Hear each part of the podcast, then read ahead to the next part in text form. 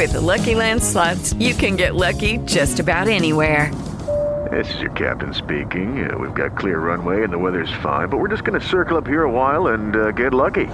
No, no, nothing like that. It's just these cash prizes add up quick. So I suggest you sit back, keep your tray table upright, and start getting lucky. Play for free at LuckyLandSlots.com. Are you feeling lucky? No purchase necessary. Void where prohibited by law. 18 plus terms and conditions apply. See website for details. Blog Talk Radio. I'll answer the question. You want answers? I think I'm entitled. You want answers? I want the truth! You can't handle the truth!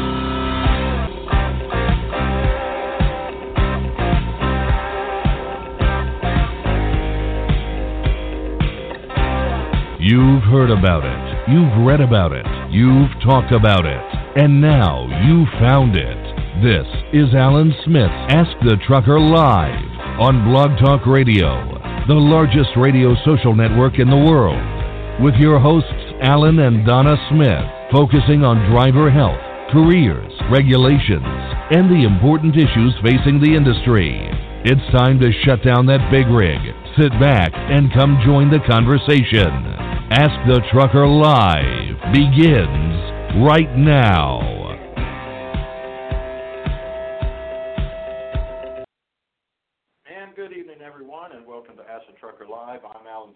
Saturday, April 27th, 2019, and I'm here with my co-host, of course, Donna Smith. And we have uh, probably a little controversial show tonight. The name of the show is the Stop Underrides Act requiring front, side, and rear underguards on large trucks. The show is uh, going to be a discussion on the bipartisan bill, the Stop Underrides Act, which is both in the House and in the Senate. And that bill would require the installation of rear, side, and front underride guards on tractor trailers and rear and side underride guards on single unit trucks to improve passenger motor vehicle safety. Now, most drivers, along with the ATA and OIDA, are against these bills uh, making you know many claims why they they don't support the bill, and among these claims are that the cost would outweigh the safety benefits. And I'll be quoting from uh, the letters written by the ATA and OIDA to, to seniors and so to uh, senators and so forth. And uh, we'll get the facts from our guest this evening because, quite frankly, I found some of these statements, specifically from the ATA, uh, just completely misleading and and their claims are based upon underreported underride crashes, and the and that that's a fact. Un, they, these underride crashes they are underreported. That's a fact confirmed by the most recent March 2019 GAO report, which again just came out and stated so. The, the GAO report stated, and I quote, fatalities are likely underreported due to variability in state and local data collection. For example, pl- uh, police officers responding to a crash do not use a standard definition of an underride crash, and states' crash report forms vary, with some not even including a field for collecting underride data. And police officers receive limited information on how to identify and record underride crashes. As a result, NHTSA may not have accurate data to support efforts to reduce traffic fatalities. So tonight we'd like to address as many of these claims that we can using facts, using data with our guests. And I think it's important to mention also that written 50 years ago on March 19, 1969, in the Federal Register, volume 34, number 53, pages 23 and 24, 50 years ago, it said it is anticipated that the proposed standard will be amended after technical studies have been completed to extend the requirement for underride protection to the sides of large vehicles. Now, that was five decades ago and thousands of deaths ago. So, this reminds me of the truck parking issue that drivers have had for over three decades now. Study after study has been done by numerous government agencies, and there is still a severe lack of truck parking and it appears that everything except adding more parking has been part of the solution. And how about the so called truck driver shortage? Everything except raising wages to meet 2019 living expenses has been thought of.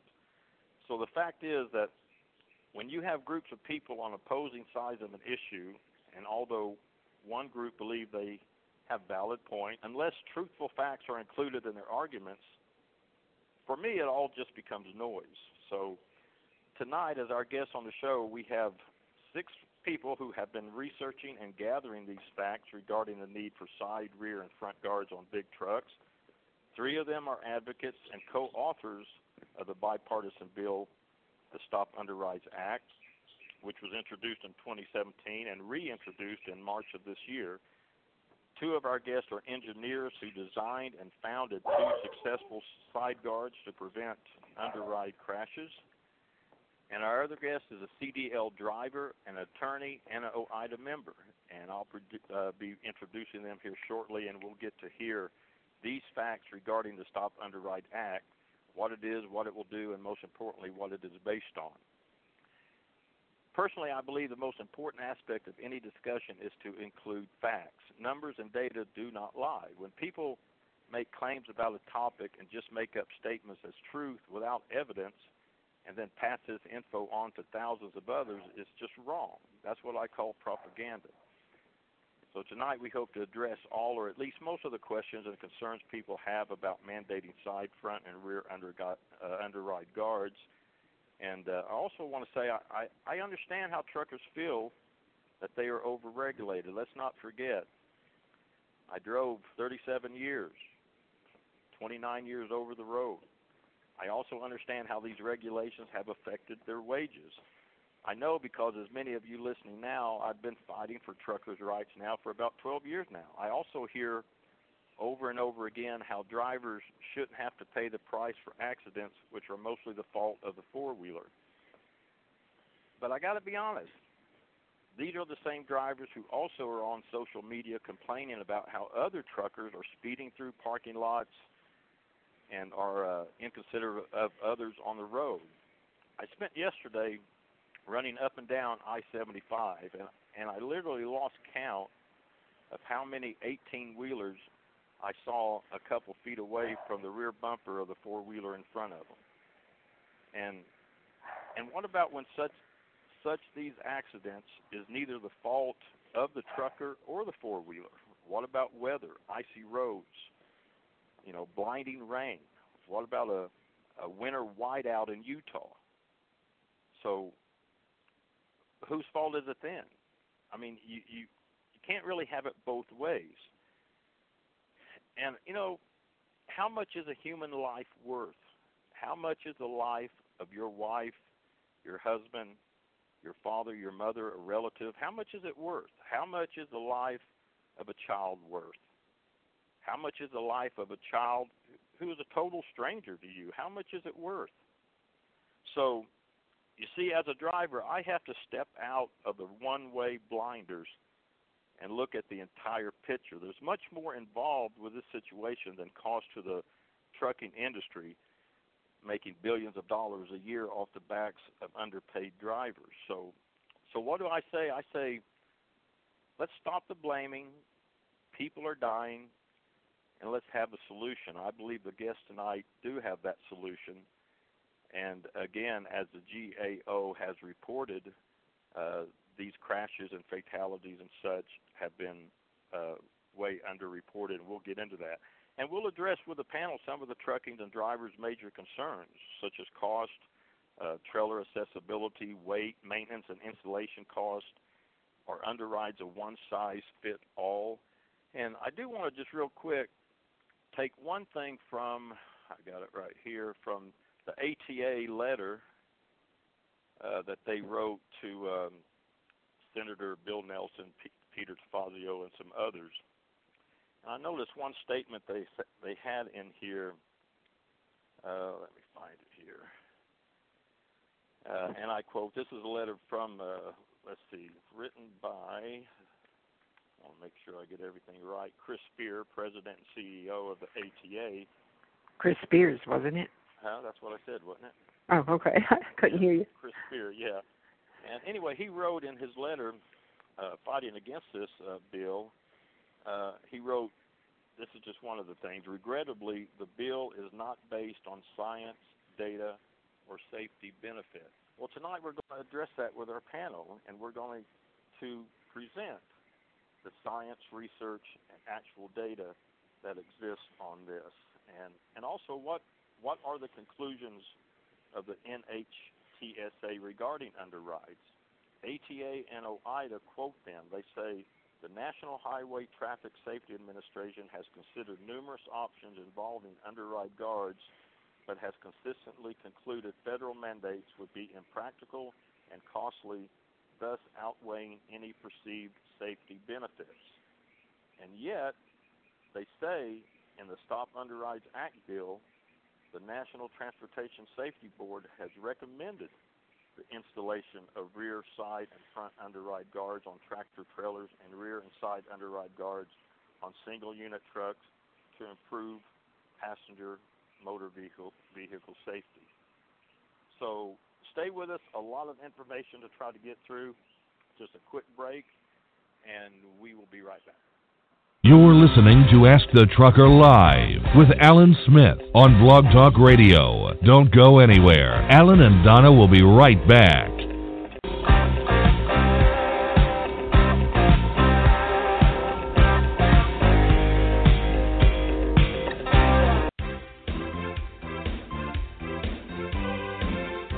Hey everybody, Alan Smith here. Have you been driving a big rig for a while now and considering starting your own business as an owner operator? Well, Lone Mountain Truck Leasing offers the best lease purchase plan in the industry. With a small down payment and monthly payments around $1,000 or less, you make the monthly payment, and when the final payment is made, they hand over the title. It really is that simple. There is no big balloon payment at the end, and secondly, the truck is yours, not a lease plan under one trucking company. So if becoming an owner operator is your goal, do it the right way. Do it the best way. Contact Lone Mountain Truck Leasing on the web at lonemountaintruck.com or give them a call toll free at 866 512 5685. That's lonemountaintruck.com.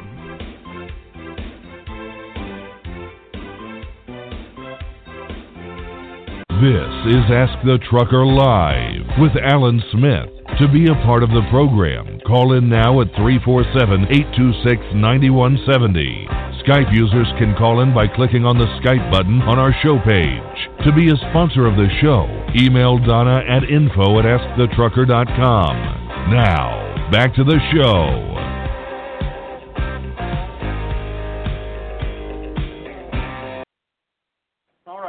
Back, everyone. I'm Alan Smith, and our show tonight is Stop Underrides Act requiring front, side, and rear underride guards on large trucks. And uh, and and by the way, this this is a follow-up show from about uh, what about a year ago? Don? About a year ago, yeah. that we had with uh, three of our six guests on tonight. I think it's the first time we've had six guests. This is going to be a challenge for me, but uh, Marianne, Lois, and Jerry were also on that show. But since then, there's been a lot more information, testing, data coming out, including again the recent GAO report. And so we have a lot to cover and only a short time to do so. So we're going to I'm going to do my best here. We're going to jump right in our discussion about the Stop Underride Act and the need for underride guards.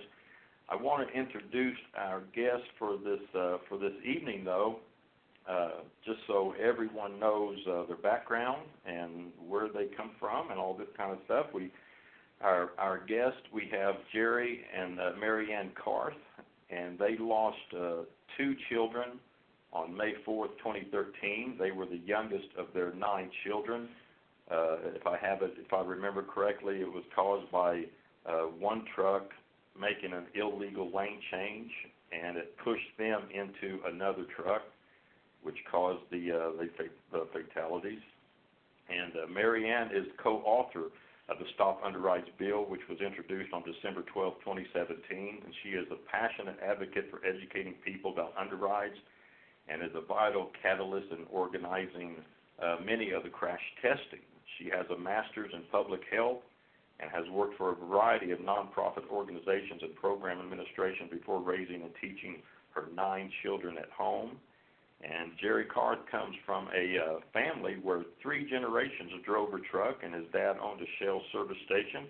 He obtained two degrees in economics and information systems, and he developed expertise in IT management serving in that role. And uh, Jerry became involved in advocacy for uh, safer trucks after, of course, losing his two youngest daughters, Anna Leah, 17, and Mary, who was only 13, due to a uh, under, truck underride crash. And since then, he has reached out to over 100 trucking companies and trailer manufacturers, asking them to voluntarily improve their underride protection to save lives while at the same time uh, reducing their risk. Uh, Lois Durso is our next guest. She is an advocate. She lost her daughter to an underride crash in November of 2004 due to icy roads. Neither fault of the trucker, neither fault of her daughter. Uh, just just weather, Mother Nature. She is an advocate for truck safety. She received her BA in communication with honors and a master's degree from North Central College, and she also did additional graduate work at Moody Bible Institute in Chicago. And in February of 2017, Lois was part of a broadcast regarding truck underride on the Today Show. And this was the catalyst to join forces with the Karth family, Marianne and Jerry, in their advocacy to prevent countless deaths as a result of truck underrides. And Lois has also co-authored the Stop Underrides bill with Marianne Karth. And since March of 2017, Lois has made dozens of trips to Washington, D.C. to educate and gain support for comprehensive underride legislation. Uh, next guest is Aaron Kiefer. He is a forensic engineer who provides investigations into motor vehicle accidents for insurance and legal professionals. Uh, Mr. Kiefer founded Collision Safety Consulting in 2014 to test and develop motor vehicle safety systems. His first product, the Safety Skirt, is a lightweight aerodynamic guard designed to prevent underride type accidents. And his website is trailerguards.com. I'm also going to give you all the guest websites because a lot of information. That's Mr. Kiefer, trailerguards.com. Next guest is Perry Ponder. He is currently a consulting engineer with Seven Hills Engineering in Tallahassee, Florida, and he is the inventor of the Angel Wing Side Guard. And after working his way through college as, a straight truck driver and graduating from Florida State University with a degree in mechanical engineering, Mr. Ponder was hired by Terminal Service Company, a small manufacturer of semi trailers, where he was a DOT design certifying engineer. And while he was at Terminal Service Company, he designed and tested rear underride guards compliant to the impending federal underride regulation known as Federal Motor Vehicle Safety Standard, or FMV SSS SS223. Mr. Ponder left the full-time employment of TSC in 1998 to join Benedict Engineering, but was asked to remain as TSC's DOT Design Certifying Engineer, a position that he still holds to this day.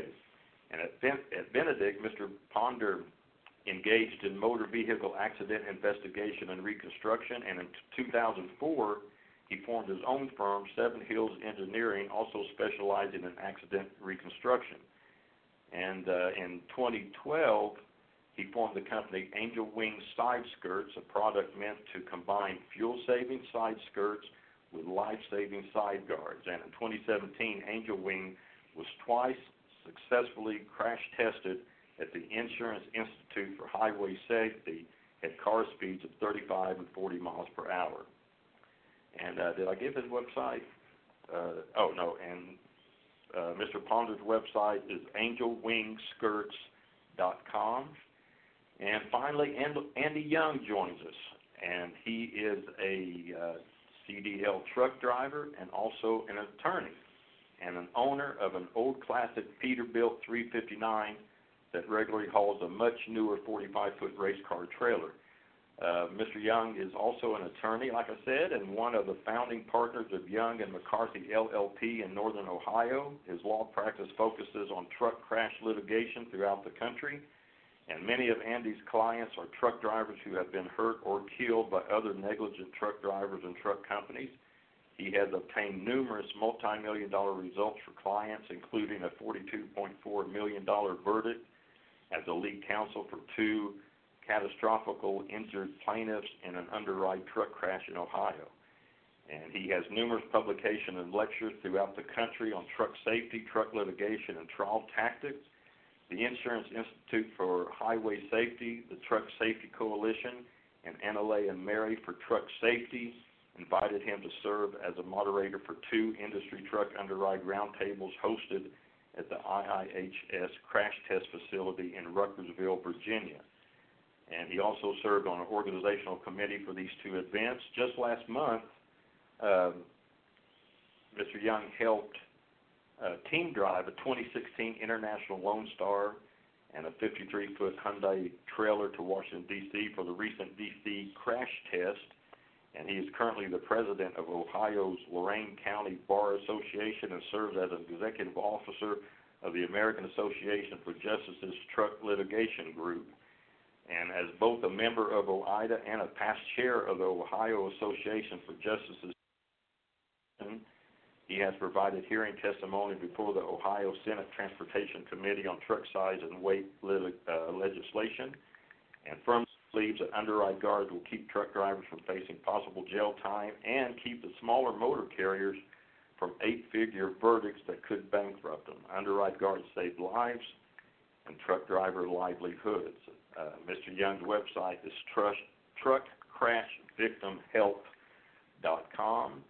And quickly, our, our guest, Marianne Karth, their website is annaleahmary.com, named after their children, of course, and that's spelled A N N A L E A H, and then Mary.com. And uh, Lois, our guest, her uh, website is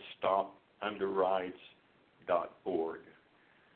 So, a lot there, Donna, but we just got to get rolling now. I want everybody to know who we have on here, where they come from, their history, and uh, let me just pull up everybody here, and we'll just we'll try to just cover as much as we can.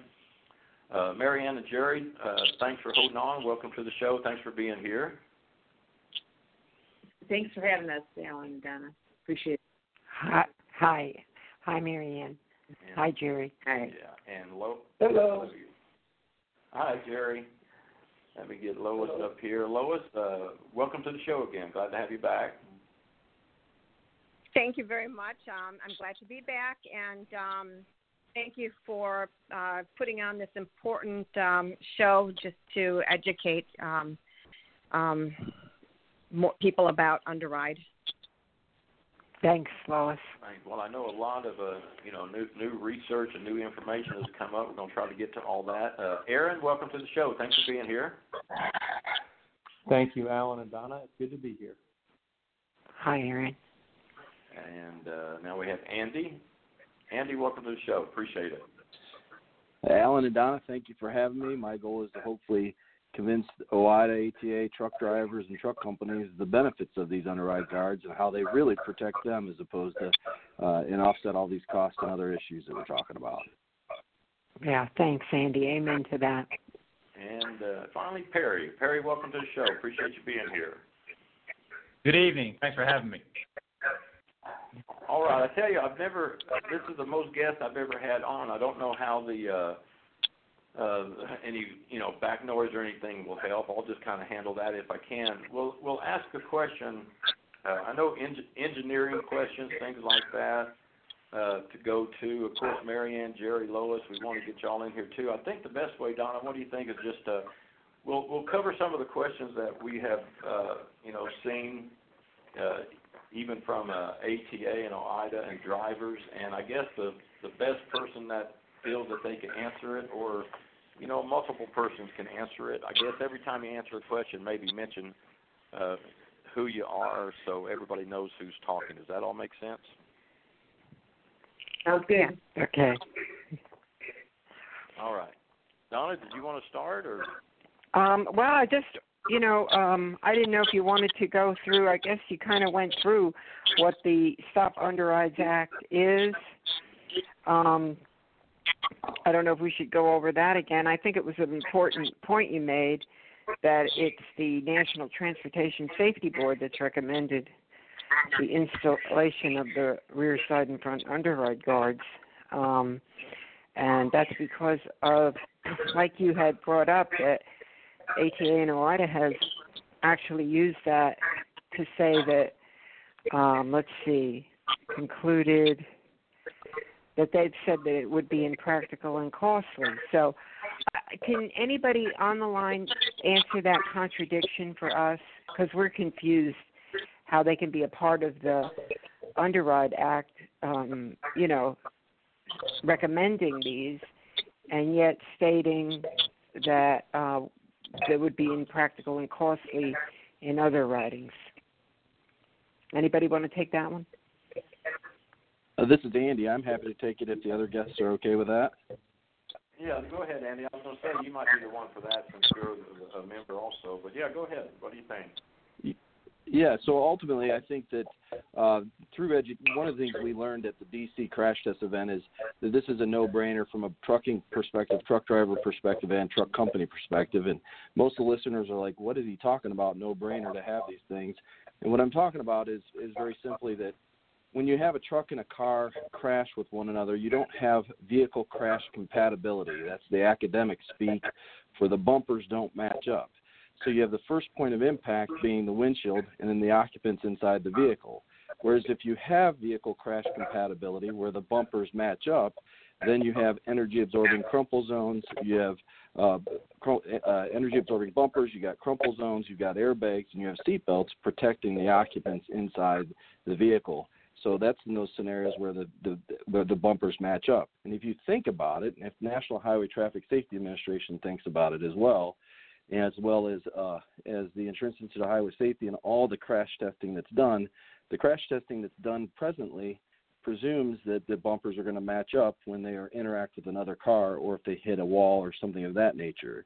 Whereas in these catastrophic type scenarios where the bumpers don't match up, the truck driver, if the truck driver is at fault, goes to jail for a vehicular homicide scenario or situation. Or the truck company faces a potential civil lawsuit that ends up with an eight figure verdict and, and then bankrupts them because ultimately the insurance that exceeds the insurance minimums. So I'm happy to address how uh, why OIDA is wrong on these things, and those are the two primary components. And even OIDA's own membership is, is sort of in contradiction as to how it works. But I don't want to dominate the time, and I apologize for the lengthy answer. Okay, so um, uh, maybe I missed the answer, but so the contradiction that the National Highway Tra- uh, Traffic Safety Administration, then are you saying that they didn't conclude that federal mandates would be impractical, but they've never said that? Is that is that what your answer is? So there, there's two components. The National Tra- Transportation Safety Board wants these things. The National Highway Traffic Safety Administration has said that it's too costly or doesn't. Uh, I don't remember what the verbiage is that they use, uh, but I think you mentioned it before that it doesn't seem to make sense here. But if you think about what, where they're at, the National Highway Traffic Safety Administration is on rear guards. They instituted a new change in 1998. They, the Canadian standard changed in 2005. There's been a, a, uh, a notice of proposed rulemaking to increase the standard to the Canadian standard, but it's still way behind all eight major trailer manufacturers who took taken it upon themselves to get what's called the Tough Guard Award through the Insurance Institute of Highway Safety. So NHTSA is way behind the eight ball. They're not only behind the eight ball on underride issues, but also on crash worthiness issues for semi tractor drivers in, in the original equipment manufacturer, which is a, probably another topic for your show. Is why is NHTSA so so crazed about making sure cars are safe, but they aren't making sure that the trucks are safe for the truck drivers. Right. I, I think and one, and now one thing, ahead. Donna. Yes. This is, this is Marianne. Um, I think one thing you were asking about NTSB, they're the safety board that investigates big crashes. They're the ones that gave those safety recommendations for every. Can you just talk a little louder, Marianne? The NTSB, the safety board, they investigate crashes and they made the safety recommendations to NHTSA, but the NTSB has no authority to make them do it.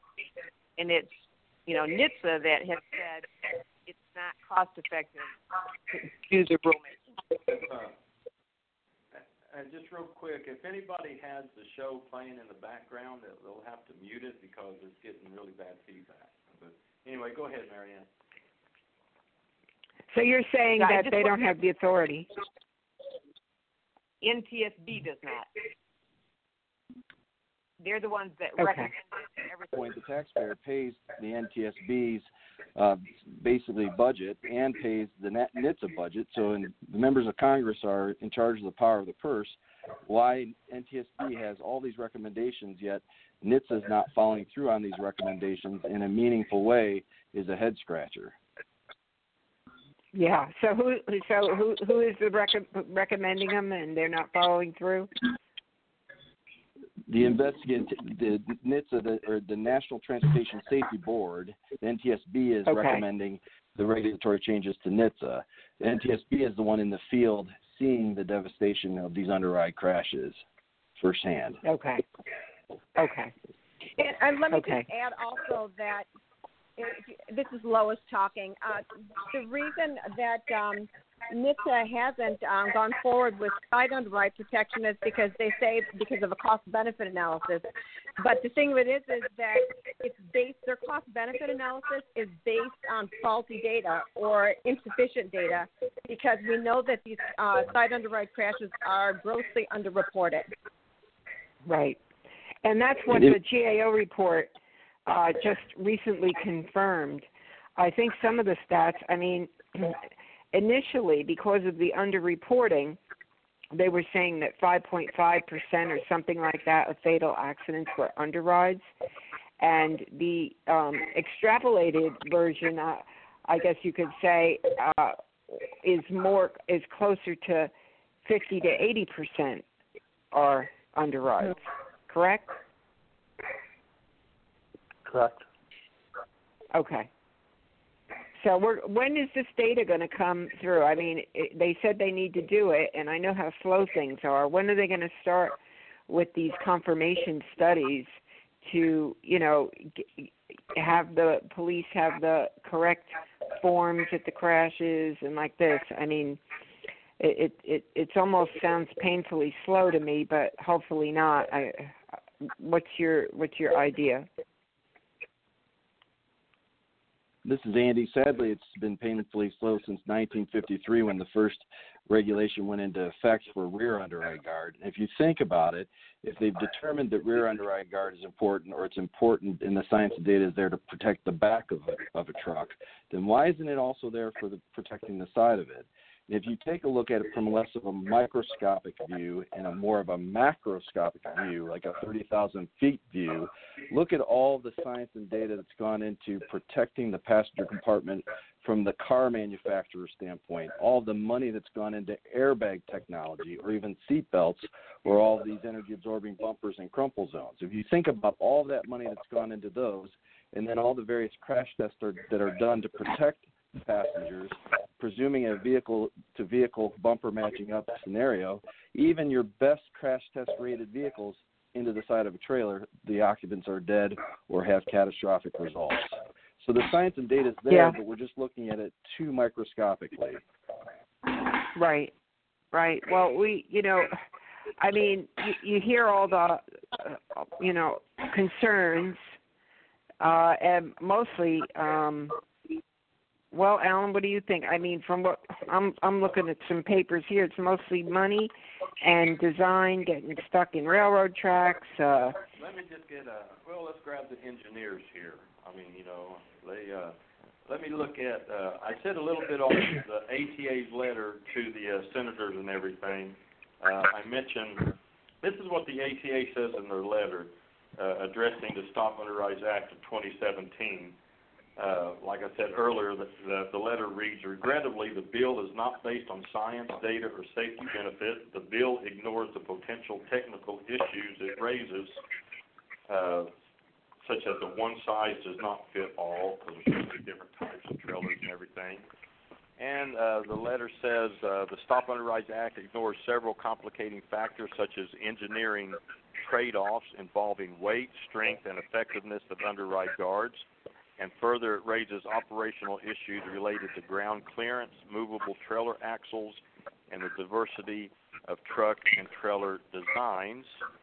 And um then we get into the cost. The the ATA letter says equipping the approximately 3.2 million trailers and semi-trailers pulled by Class 7 and 8 tractors and the 4.8 million Class 4 8 uh, straight trucks in the U.S.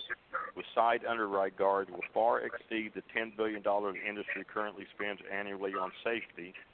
And as a result, the Stop, Underrides Act would divert a significant amount of both NHTSA and industry resources away from important crash avoidance technologies. Uh, so there's the money, and surprisingly, uh, the OA, the OOIDA letter is, isn't much different. Now I'm here with uh, quoting from uh, the OOIDA letter written by Todd Spencer, President and CEO. Uh, his letter his letter says regarding rear underride guards, it would mandate truckers to install them on trailers that can't physically accommodate them, such as lowboys, household goods trailer, auto transporters, and um, basically similar. Basically, the fitting. For example, installation of the equipment would be a challenge. Um, navigating grade crossings, high curves, backing into sloped loading docks, properly utilizing spread axle trailer configurations, conducting DOT inspections, accessing equipment located under the truck, such as brakes, and then we get into the different kinds of trailers, intermodal, bulk, specialized, and flatbed. And then they get into the money. The bill mandates devices that aren't practical, that don't physically work, and that would create operational impossibilities. You should also note that the bill impacts millions of CMV trailers and straight trucks with an estimated price tag of tens of billions of dollars, and they they uh, encourage the senators to learn more about the trucking industry, including its incredible diversity, before continuing to promote the bill. One size fits all solutions simply don't work. So that's a lot there. It boils down to money and it boils down to one size fit all. So let's start. Andy, the engineer, founder of Safety Skirt. No, it's Aaron. I mean, Aaron. I, I mean Aaron. Yeah, I've got these reading glasses on that makes it worse, I think. But Aaron, okay, you engineered, you found the safety skirt. Then we'll go to Perry with the angel wing side. You you hear all that from you know two of the largest uh, organizations in the country, and uh, what what is your response to that? Well, I want to tell the ATA and OOIDA that some of those concerns are legitimate, and those concerns can be met with engineering expertise. Uh, one size does not fit all. If if you go to the shoe store and all they have is a, th- a size 13 and you wear a size 10, you're not going to buy it, right? But luckily, we're here in the United States of America, where uh, you have options and you have abilities. You have uh, engineers that have uh, capabilities of, of coming up with workable solutions. Um, and let, let me just talk about cost for one minute because that's one of the main, uh, one of the key design considerations of the product that I've been developing. Is that and you and this is Aaron. Is this Aaron of the safety skirt or Perry? This is Aaron. Oh, Okay. I'm sorry. This is Aaron. Yeah. Okay. And uh, the, the product I'm working with is the safety skirt. And the the reason that the safety skirt is simple and light and relatively inexpensive uh, and aerodynamic as I understand that it's it's pretty burdensome um, to require uh, additional weight on a trailer and additional costs. And so I'm trying to minimize additional costs with this design while providing fuel savings from aerodynamic benefit. And the science is there that a full length trailer skirt is more efficient than a normal trailer skirt that stops prior to the rear axles. And the numbers are there, and, and I would think that no one would argue with that a trailer skirt on a semi trailer is more efficient than a trailer with no skirt. And so, to answer the questions, yes, there's got to be multiple sizes to fit multiple vehicles. Some vehicles, some trailers, like an automobile hauler, doesn't even need an underride guard because the chassis of that vehicle is very, very low to the ground and is going to engage the bumpers, like Andy mentioned earlier. And so lowboy trailers aren't going to need any sort of retrofitting on the sides because they're so low.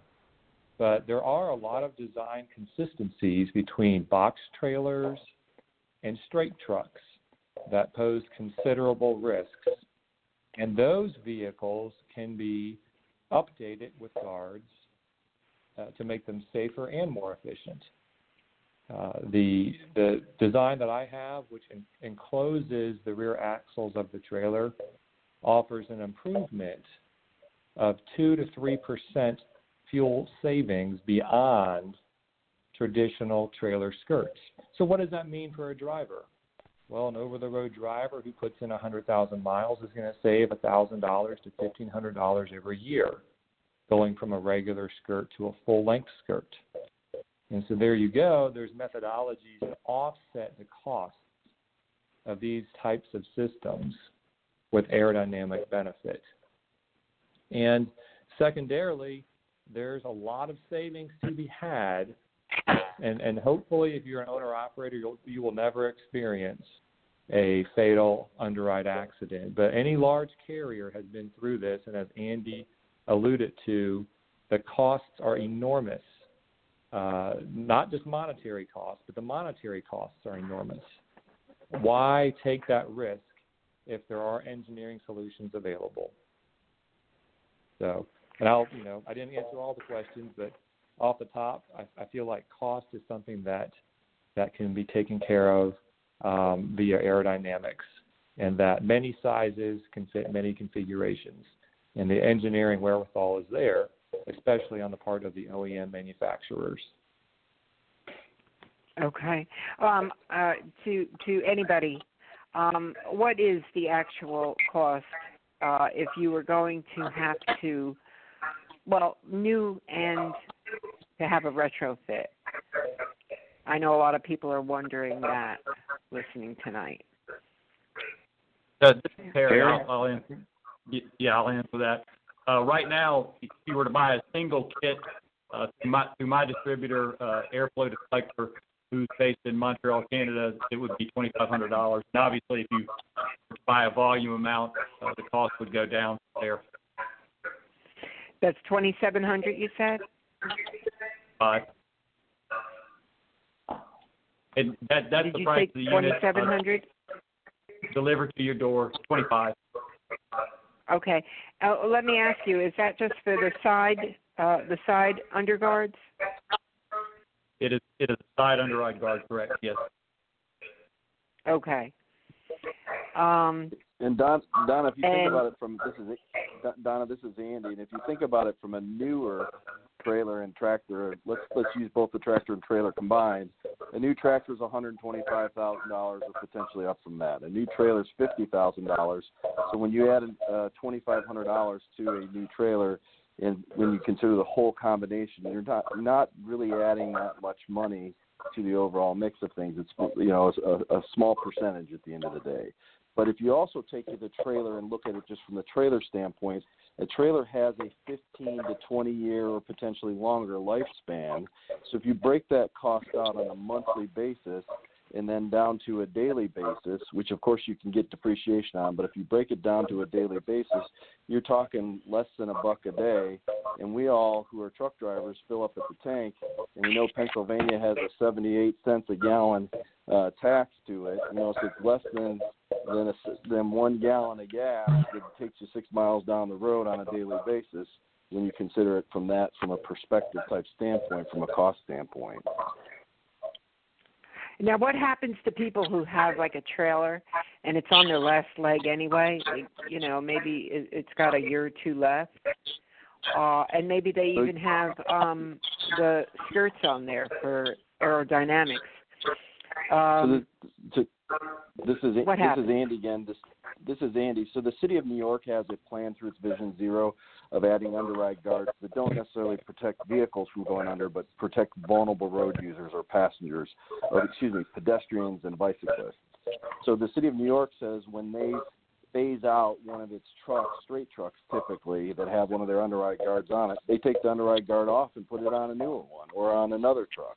So you could technically, and, and I'm familiar with Perry's product because I've installed it on a trailer that actually goes to Laredo, uh, Texas to Northern Ohio back and forth every week and has over 250,000 miles on it. Um, I helped install that particular one. These things can very easily be taken off of one trailer and put on another one. Okay.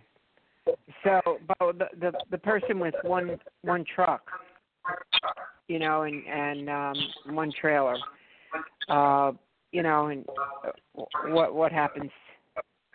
What happens to them? So, so typically the one truck owner, this is Andy again, uh, the one truck owner is a leased on owner operator. So let's talk about OOIDA and its memberships and sort of the conflict of interest it has in answering this question. So OOIDA represents owner operators who are typically leased on to a larger motor carrier. So they have their unit but don't necessarily have a trailer that goes with it because they're leasing onto a larger tr- truck uh, motor carrier that has trailers that will be hooked onto their unit. So 53% or thereabouts of OOIDA's uh, membership is owner operator only, leased on to other motor carriers. 47%, at least this these were the statistics when I testified on OOIDA's behalf a few years ago to the Ohio Senate. 47% of OOIDA's membership are smaller motor carriers. So typically, if you're a smaller motor carrier with with operating authority, you have one or two or three or four trucks.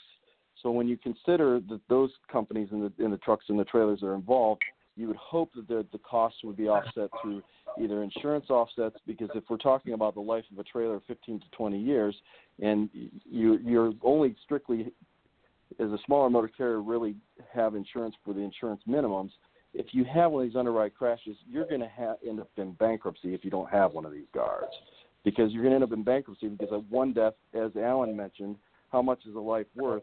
Well, we all know a life is worth at least a million on the, the low end, whether you're a child, stranger, mother, father, or otherwise. And the insurance minimums in the United States haven't changed since 1986, and they're at $750,000. So if you're going to Progressive, you'll typically get a million, but that's not enough insurance if you end up in an underride crash with a fatality. Or worse, if you end up in an underride crash that ends up with a catastrophic injury, like a brain injury or a spinal cord injury, the bill then the taxpayers do through Medicare, Social Security, Disability, and Medicaid, and the company ends up in bankruptcy because they can't they they can't afford a verdict that's going to be beyond one million dollars in insurance coverage. And here's where OOIDA is really wrong because OOIDA is an is, is an insurer it, it insures smaller motor carriers and its members, but it doesn't insure them other than at the insurance minimums typically uh, or at a lower rate. And the insurance amounts that OOIDA is insuring its members doesn't cover a catastrophic brain injury or spinal cord injury type of a verdict or scenario. So OOIDA is in, a, in jeopardy of potentially bad faith litigation and bad faith insurance litigation by having woefully un, not enough insurance for the folks that they're insuring if if they don't pay up on that that money. So if you think about it, the truck drivers, truck companies, and OOIDA and insurance companies should want this and should offset that 55 cents to 60 cents a day cost uh, through the insurance in order to make it cost effective for everybody involved. Well, well, that's great. Thank you for that.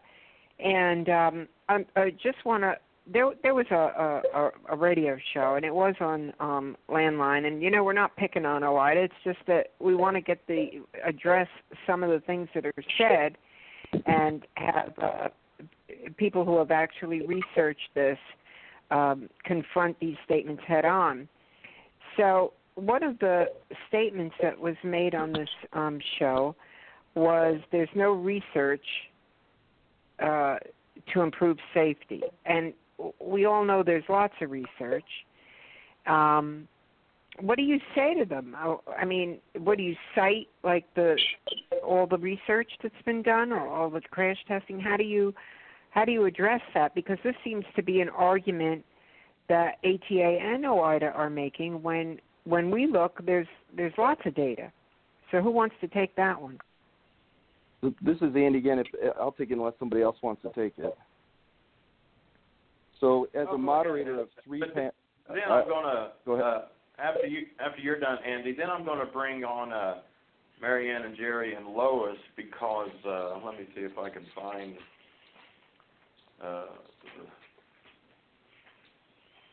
let's see, Donna, Marianne, Jerry, and Lois. They were at the recent crash test. They, the, all, everybody on the show was at that oh, test. Oh, okay. Well, yeah. Uh, go yeah. ahead, Andy, and then Marianne, Jerry, and Lois will bring you on, and, and y'all were at that crash test, and we'll talk about the research and everything. Go ahead, Andy. Yeah, I helped deliver one of the trailers that crash test, but I was the moderator for the panel. Both Aaron and Perry were on the panel, and I've been a moderator for two other underride side underride panels and a rear underride panel at the Insurance Institute of Highway Safety. We've had truck industry people on these panels, truck drivers and others, and they all say are they all end up in favor of it. And I've asked them all, well, why aren't we doing this? And the answer is universally, and it's one word, is education. So to answer why, and I'm happy to get on landlines or even write a, a letter to Landlines Magazine as an OOIDA member. Uh, to answer OOIDA, I just don't think they've really thought it through, and it comes down to just strictly simple education as to realize right. that the benefits far far outweigh the cost. And on all three of these panels, the one in 2015, 2017, and in 2019, that would because I always ask, well, how come we're not doing this? And fortunately, just by the grace of God, we got Alan and Donna, both of you guys, trying to educate the trucking industry membership out there the the benefits because you know it's not just the victims like AnnaLeah and Mary or even Lois Durso's child Roya of these particular crashes. It's the truck driver too. Like it, it, it is hard like I would not want to be in the shoes of a truck driver knowing if I'm at fault that I took the life of somebody simply because there was an underride issue and had there been a barrier underneath my trailer, then I would have been protected. I wouldn't be facing jail time. I wouldn't have to live with that consequence for the rest of my life. When I drove Aaron Kiefer's 53 foot Hyundai trailer with that guard from from North, uh, North Morrisville, North Carolina, up into Northern Virginia, I felt never safer before in my entire life driving a tractor trailer because if I knew that if I changed lanes or created a situation and caused a wreck, man, those people weren't going to die because they weren't going to get underneath that trailer of mine. Right. One of the um things uh, reported in I've spoken to Marianne and Lois about this. Um uh, most un- this is a false statement. Most underride crashes do not involve intrusion to uh, passenger compartments, and th- this was stated on that show. And I mean, that's wrong. Uh, correct me if I'm wrong, but most of underride crashes do uh, involve intrusion. A- am I correct to say that? Yes. This is Lois. Yes. Hi, Lois. Because when because when when it, when there's nothing for the car to engage with and it goes underneath the trailer, um, the the trailer is actually going into the survival space of the um, passenger vehicle, and so that's passenger compartment intrusion. I, I I just want to know why why why do they say that then? I mean, is it based on some uh, literature or some tests? I mean, to actually come out and say that most underride crashes do not involve intrusion to passenger compartment, that's a very strong statement. And it's even stronger when it's is. not true.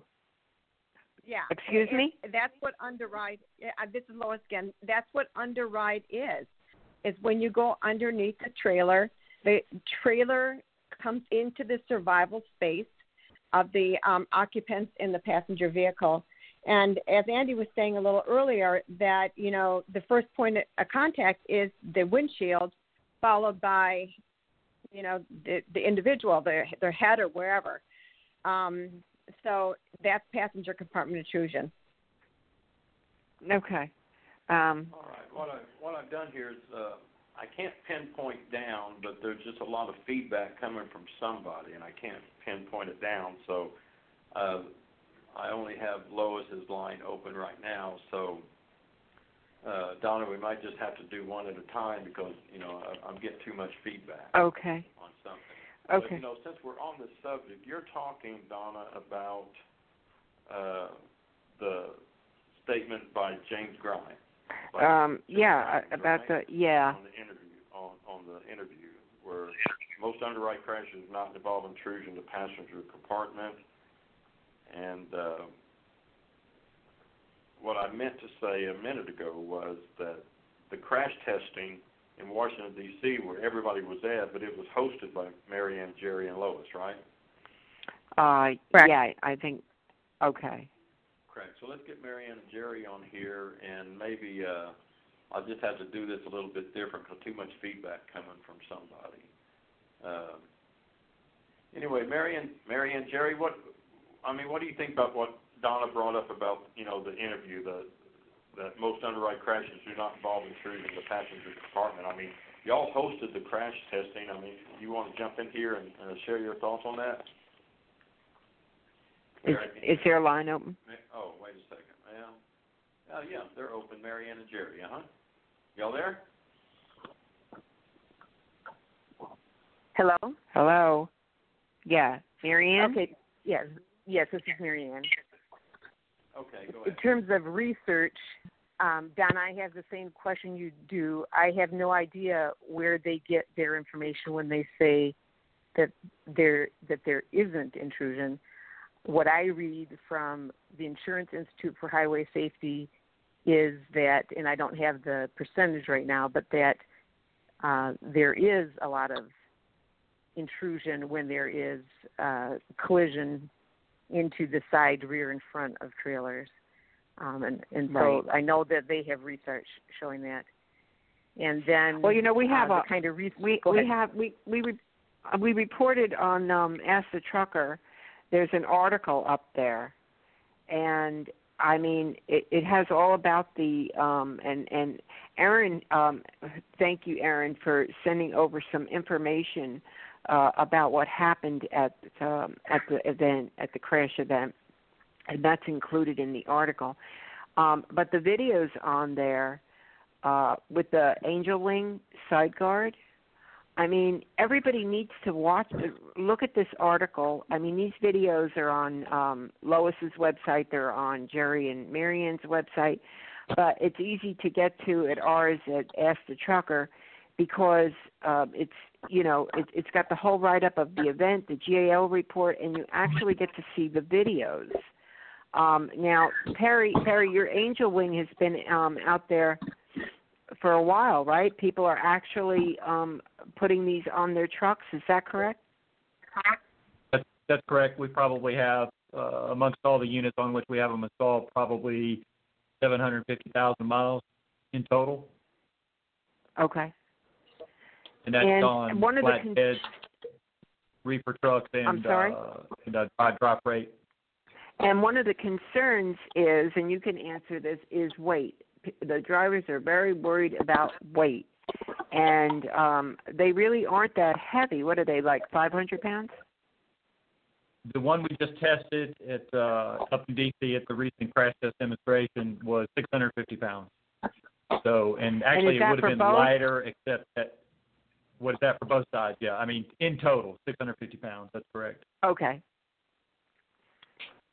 And uh, are we talking about uh, a possible uh, weight exemption? That's my understanding. Uh, Okay. and I know it's not uh, spelled out in the current uh, the current legislation, but it's my understanding that that would be a consideration is make carving out a weight exemption for the uh, use of a, a side guard or some kind of underride protection. Well, one of the drivers brought up that they were supposed to have a weight exemption on an APU, and certain states don't honor the exemption. Now, I don't know about that, but um, uh, you know, if if they say it's true, if if something's a federal a federal uh, mandate, uh, doesn't that um, uh, preempt the state, or do the states' rights still preempt federal? I mean, that's something that we'd have to discuss. Uh, you know, they Yeah, don't want to get Donna? caught. Yes.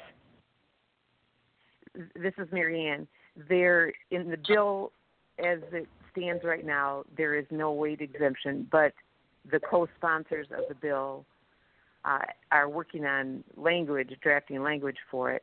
It- It's um, it's yet to be seen whether that will would be cl- included in the final bill, but they are definitely Mhm. open to it. And as as far as I know, I don't know you maybe you knew you knew better, Andy. Um, federal would um, the federal standard would be would work for all you know interstate traffic. I don't know, Andy. What do you think? Uh, generally, there would be a federal preemption. That is correct, and Right. simply be, it would, it would depend on the definition of commercial motor vehicle, which comes down to the weight of the vehicle itself, and then whether or not it's interstate, moving goods or people, and without getting too too further into the nuances of it. Now, if it's an intrastate truck, most of the states have adopted the federal motor carrier regulations internally as part of their own state administrative regulations. Uh, but if it's an intrastate only truck, then maybe there could be a situation or scenario where the state would say no, we're not going to allow that. But many states, even Michigan, unfortunately, it allows for way too uh, too heavy of vehicles, which OOIDA is against, and, and many others uh, are against. But uh, so yeah, the weight the weight issue can change state by state, but generally more up as opposed to down. Okay, and and and and the biggest um, so we've we've covered the cost, um, the weight because these seem to be um, Alan. Um, I, Yeah, I'm looking. I was funny. The cost, the weight, the and the hang up, the the, the hang up on tracks and going into um, grade like up and down grade. You know, the more I look at it, all that is just it's just a it's it just all boils down to engineering, like uh, you know, like they were saying. uh, yeah, Perry, Aaron, um, have you have you fixed all those problems with uh, railroad tracks and grades and go you know backing up into loading docks? These are all the things that you know we've jotted down. Actually, we that was most of what we got Yeah, back home. yeah. The, the you know the how were they how are these uh, skirts going to react to you know railroad crossings and grades and things like that? And uh, again, uh, just engineering factor, right? Yeah. So you guys, you know, I mean, do you feel comfortable that that's all going to be addressed? Yeah, uh, this is Aaron. Can you hear me? Yes. Hello. Yeah, Um, go ahead, Aaron. Okay, thank you. So, and, and Perry and I have taken different approaches to solving this problem, and I'll let Per- uh, Perry talk about his design, which is, a, I think, a very um, workable design. Uh, my product, though, is flexible, and so it basically is a trailer skirt. And what I have done is taken pains to preserve the approach and exit angles on the vehicle as it is, aka putting nothing lower in the front uh, than the landing gear leg uh, height, and nothing lower in the rear than the underride guard height.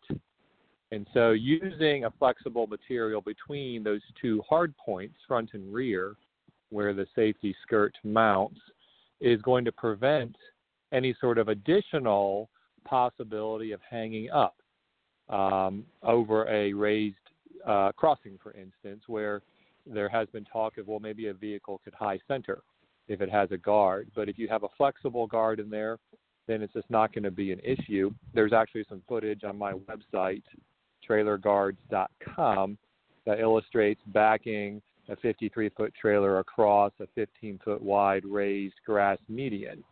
And, and what you see, uh, in fact, is the skirt flexing and bending as the trailer moves across.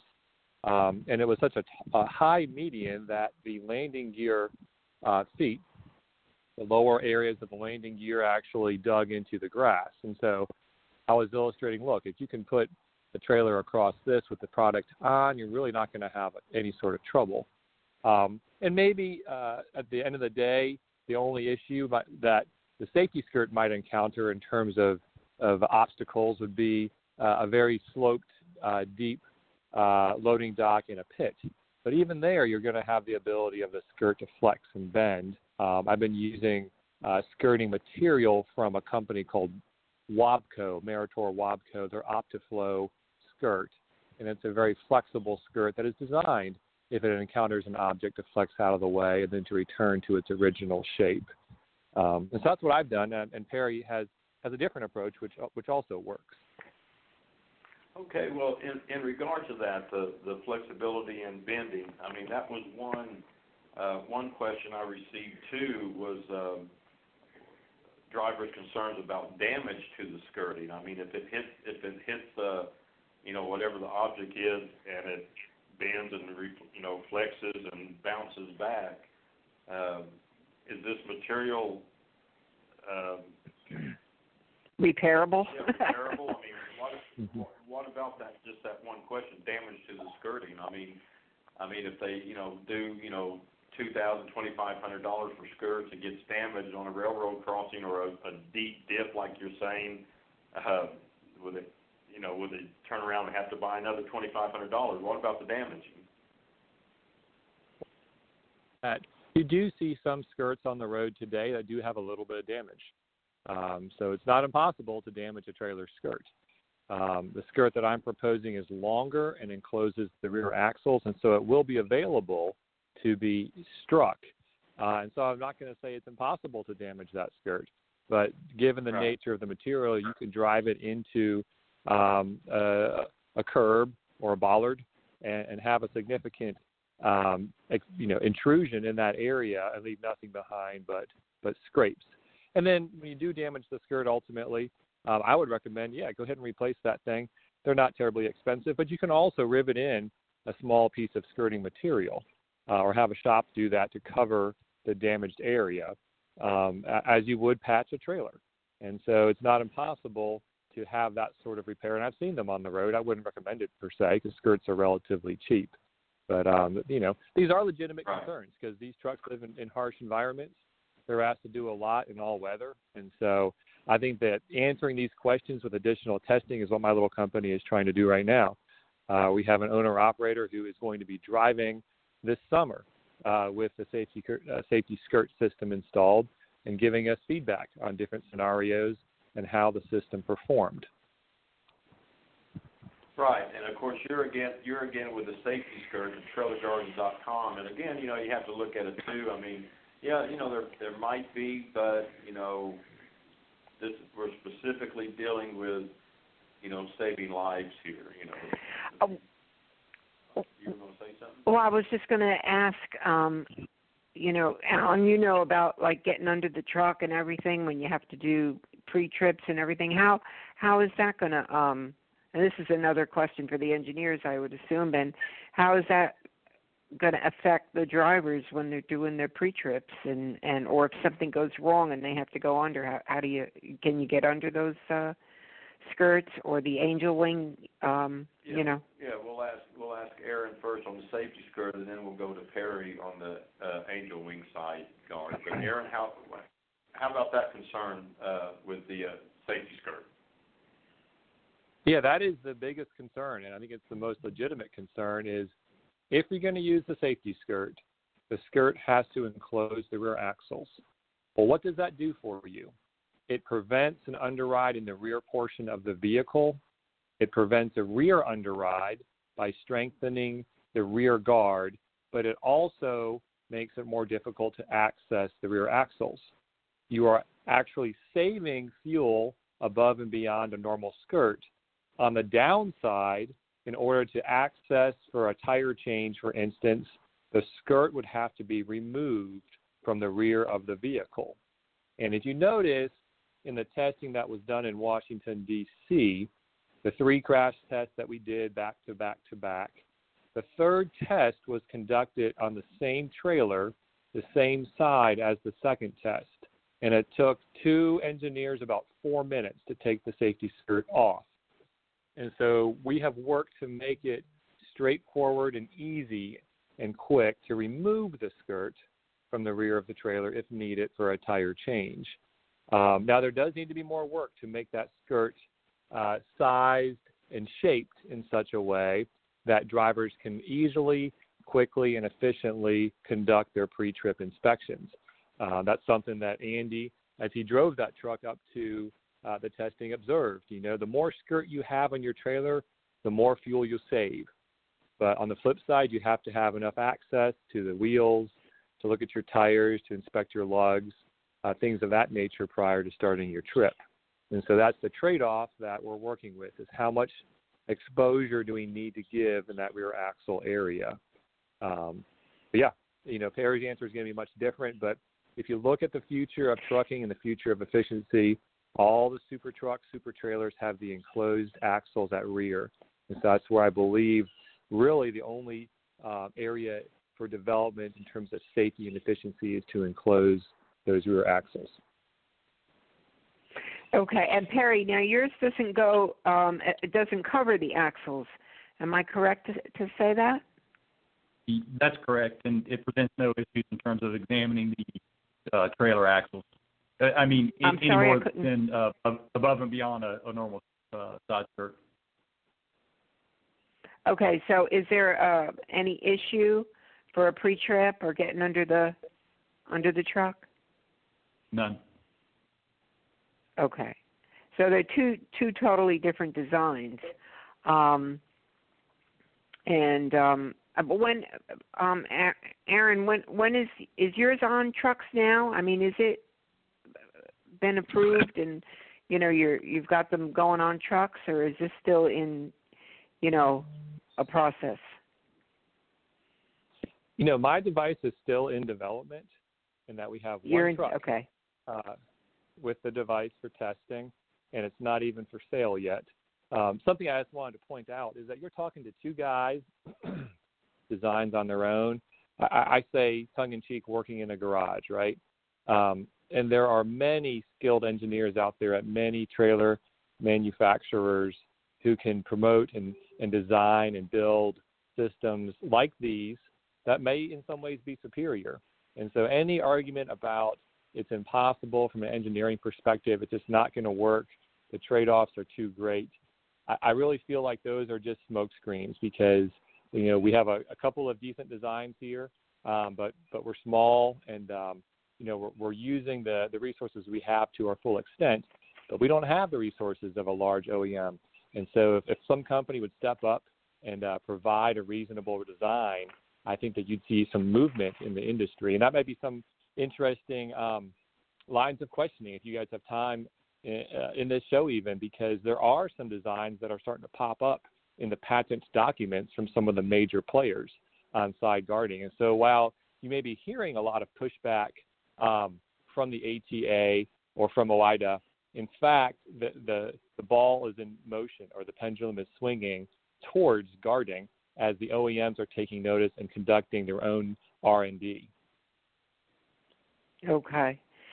Well, I, I think the, the biggest statement that they that they've made, uh, the cost uh, um, outweighs the safety, and and you know that just isn't true, and and of course they're basing it on data that is misleading, and especially with the um, new G, uh, GAO report stating that there's a significant number of um, underride fatalities much higher that's been reported because they're not reporting them. So, of the approximately 4,000 um, fatal fatal crashes that are involved with um, big trucks, uh, they're, they're stating 5.5 percent, when in actuality, a more realistic number for that 4,000 would be 2,000 underride fatalities. Uh, does everybody agree with that? Uh, That's realistic, and I, I think that's almost conservative because I've heard almost 80, 90 percent, but we'll be conservative and say 50 percent. Um, Yeah, I was. Uh, in fact, I was. You beat me to it. I was just fixing to fixing to go there, and uh, let's let's take a quick break here, Donna. Well, it's going to take about a three and a half minute break, and when I come back, I was going to touch on that with Marianne, Jerry, and Lois because their research skills are are amazing. Wouldn't you agree? yeah, they they do a lot of research. So I, I, it's funny you brought that up just now because I was looking at it too and thinking, well, you know, they have the research. They've done just amazing research. So let's take a quick break, guys. Everybody, everybody take a little breath. We'll come back here in about three, three and a half minutes, and then Marianne and Jerry and Lois like to get y'all on here and and talk about the research, all the research y'all have done, and anything you can share with us. So uh, hang with us. We'll be right back. every time I find something, every time I see something I think is is, is a, just a really good thing, really good for drivers that can help drivers uh, make more money, make their lives easier, you know, whatever the case is be. We, you know, I I think I've had a pretty good record of, uh, of sharing those things with everybody that has proven to always be always be pretty much right on. And uh, there's something there's something I came across, and I I've been watching it for a long time, dealing with them, talking, and I want to I want to share that with you, owner operators specifically. I, I want to tell you about a, a new way to find good paying loads, or I should say, a new way for those good paying loads to find you, and it, it's called Xypper, and uh, it's it's spelled X Y double P E R, Xypper. So. Uh, so what is Xypper? I really like this thing. I want I want to get this out to everyone. Xypper combines a massive load board with a virtual dispatch system. And and owner operators, we we all know the feeling of too often being frustrated, waiting at a truck stop for loads, or accepting cheap freight just not to drive back empty. But you really don't have to. The, the, there's a Xypper app, and it's not just a load board. It's a virtual dispatch system which finds you custom loads and send them directly to your phone. And after you download and set up the Xypper app, shippers will know your exact location, your route, your destination, your equipment, and available capacity, and they will send you an available load matching your criteria, the criteria that you set in. So you can accept it or you cannot accept it. It's totally up to you. And Xypper, it intuitively knows when you are available. Xypper notifies you instantaneously, directly to your phone, and you can even maximize each route with multiple loads. So, drivers, I, I want to invite you to take the Xypper challenge. Think about it. Wouldn't it be great to not have to always search for new loads, but instead be notified directly and immediately when custom loads designed for you are available. And not only that, would it be even better if you had all the paperwork done for you? Xypper actually sends loads offers to the drivers, automatically generating documents such as order confirmation, bill of lading, signature capture, proof of delivery, and invoices the shipper immediately after shipment is made.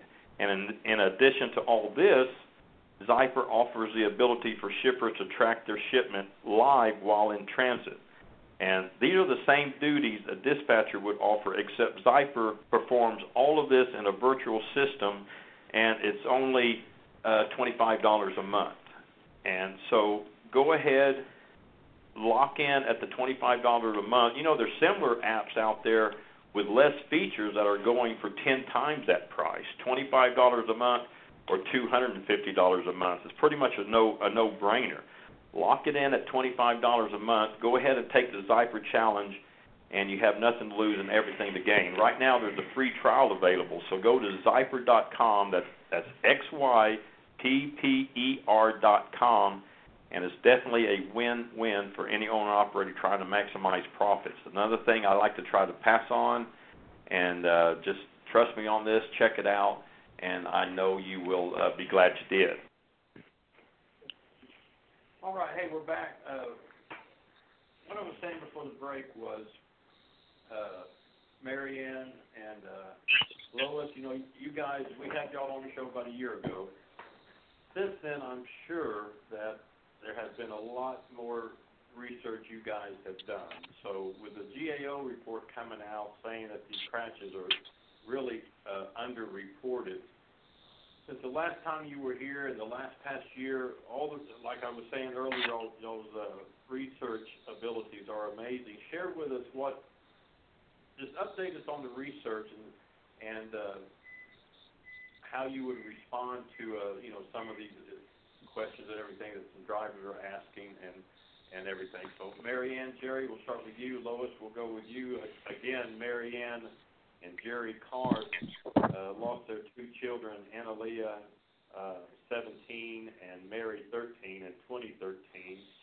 And uh, uh, so they, Don and I was talking earlier about just the amazing work y'all do in research, but Marianne, Jerry, jump in. Lois, uh, jump in. And uh, what research has has become new in the year that you've been here with us?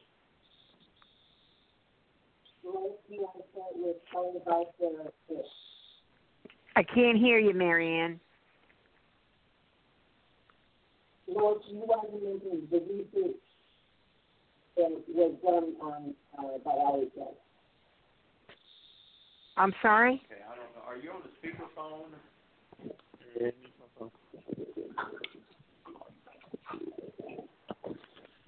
Is this better? Yes. Yeah, that speakerphone just doesn't work. Go ahead. We can hear you now. Okay, so so we have found that the Insurance Institute for Highway Safety has done research to show that the like Donna was mentioning the 4,000 uh, annual truck car fatalities. What NHTSA reports is that 4% of them are due to underride, but research has shown that it's probably more likely 27 to 50% of those are underride. And Lois and I have both found that in our cases, um, our cases just confirm that. For example, I'll tell about ours. We found the federal report on our crashes, and it shows for the year 2013 in Georgia that there was one underride death at the rear of trailers. And we know that we had two daughters that died from underride. So right there, that's a 50% error. And um, Lois, do you want to talk about yours? Yeah, um, you know, again, you know, when I, as Marianne said, uh, that it's really more like of that 4,200 or thereabouts um, fatalities every year between um, uh, car and truck crashes.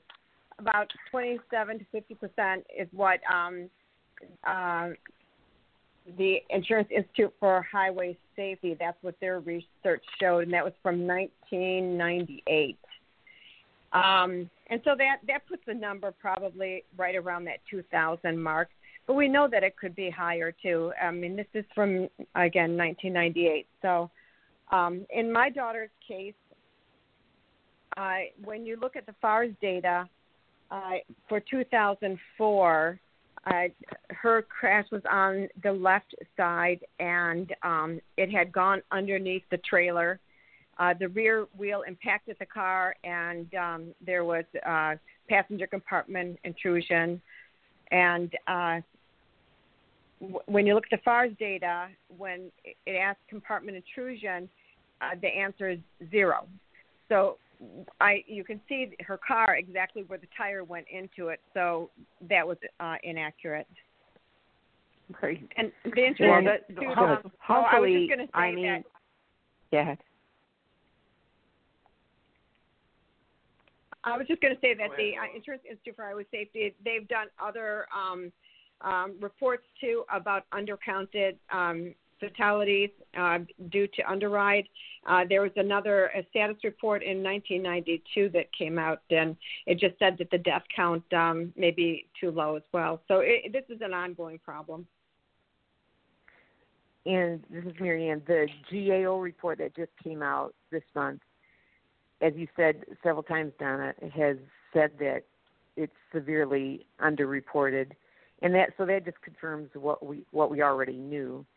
And the the problem uh, with saying, uh, which some people say we need more data, is um, if if we wait to get better collection of data, that may take 10 years to get more accurate data because uh, each state has a different crash report form. Some of them don't even mention underride. And we already know that hundreds of people die every year. So we, we know that people are dying under trucks, and we know that these engineers have come up with solutions, and uh, and these engineers are, as Aaron has said, uh, willing to listen to what the problems are, and engineers love to solve problems. That's that's what they do, and so I, I really am hoping that um, Congress will give a green light to those engineers to move forward with uh, putting resources into, like Aaron said, the these are just um, two engineers here that have come up with solutions that the crash tests show are successful. And if uh, if we would, nobody wants to invest a lot of resources into it yet because they don't think there's a market. So it's a chicken and egg dilemma here, and we we need somebody to tip the scales and move us forward in this process. Well, well, you know, I, I was in research um, for many years, and I, I mean, maybe this is just too a simplified thought, uh, and every you know this, this goes out to all of you on the panel. But if some states don't have the correct reporting, um, and Marianne, are, do some states have correct reporting? Is there any any states that has this down as as part of the reporting, an underride crash? In other words, are there states that are doing it better than other states, and and and are they recognized as such? I know that some states have a checkbox on their crash report form. I don't know if that has um, gotten them better results or not. The GAO report mentions that uh, the the states that they talked to actually, um, because they were having this discussion, started looking more into their crashes and were actually surprised at that it was a more frequent occurrence than they had realized. So well, I don't. Well, if that's the case, then I think if they if they looked at that data, I mean, this is you know until the actual data, which you said could take ten years. So to just look at that data and compare it to the states that have no check boxes and aren't reporting and you know really have you know no way other than writing in the box uh, their conclusions of it. Compare it, and then perhaps you know there could be a more realistic. They can extrapolate uh, off of the the state's data that has this information. You know, uh, I mean Yeah. that would it wouldn't be totally accurate, but it would give a much more realistic uh, figure in the meantime. Uh, Donna? I mean, I don't know why they don't do that. Yeah, Donna, this is Lois. Um, the the one thing that Marianne and I talk about all the time is that we know that the numbers are just say 500 a year, according to the FARS data, which is we know that that's grossly underreported. But we think that 500 people dying under trucks every year is enough to move forward. That's Yeah. a lot of lives. I'm, I mean, they changed um, federal regulations for safety to save 26 people uh, a year, Mm-hmm. and um, um, um, you know, I mean, and and that that was like you know a really big deal. I thought, well, if we could save 26 people a year, then we need to go forward with this, and um, so now we're talking about 500 a possible thousand and um and we're talking about cost and and all like that and you know and these are concerns you know the the concerns of getting stuck on a railroad track of dipping under you know into a pit and i mean these are real real concerns. And you know what what what i think a lot of it is i mean the the um the drivers working for carriers. Of course it's not it's not a concern because it's going to be up to the carriers to pay for for this. The owner operators who are already strapped with a lot of expense a lot of regulation you know i can understand their you know their concerns especially if they own all their own equipment and so forth. But you know even that uh, at some point can be um addressed and uh, it, really what it all boils down we always say that all these problems with um with truckers or most of them it all boils down to wages. Uh either either the profits if you're an owner operator with um the freight rates um or you know with drivers. Of course this doesn't affect their costs but drivers wages have been stagnant for 30 years now anyway so I think drivers in general are, um, you know, upset over being regulated and being blamed, but when you can go past that and and say, well, let's look at everything with the facts, and I think I think we've unveiled a lot of facts tonight. Has anyone has anyone on the panel here have has anyone done actual research on the psychological damaging that a driver experiences after a fatal accident? Has anybody done any research on that specifically? I'm just curious. Uh, This is Marianne. I haven't done research, but I know from people who have said that it's not uncommon when a driver has someone die under their truck, whether or not the truck driver is at fault, then they quite likely will experience post traumatic stress syndrome. And I know maybe Andy, you could speak to that from anything you've experienced in your cases. Yeah, as, as uh, Marianne indicated, uh, these folks end up with post-traumatic stress disorder in a fairly substantial numbers. I mean, most victims of these crashes already have that, but the truck drivers, regardless of fault, uh, experience horrible situations of PTSD because of, I mean, uh, they see fatalities on the road in their jobs fairly regularly, more than most. But when it's your own truck in your own trailer and and having it weigh on your conscience that maybe something could have been done differently and then in, particularly if you're at fault and then having to face jail time and losing your livelihood it's just the it's just horrible uh, for that person to deal with those particular issues. And these drivers and I've a ton of these drivers depositions and they just are reduced to tears even when it's a truck driver that's killed. And and there are scenarios where trucks are underride the rear like if you take a flatbed truck on the highway stopped in a construction zone and a, and a truck rear ends it at fairly significant speed, that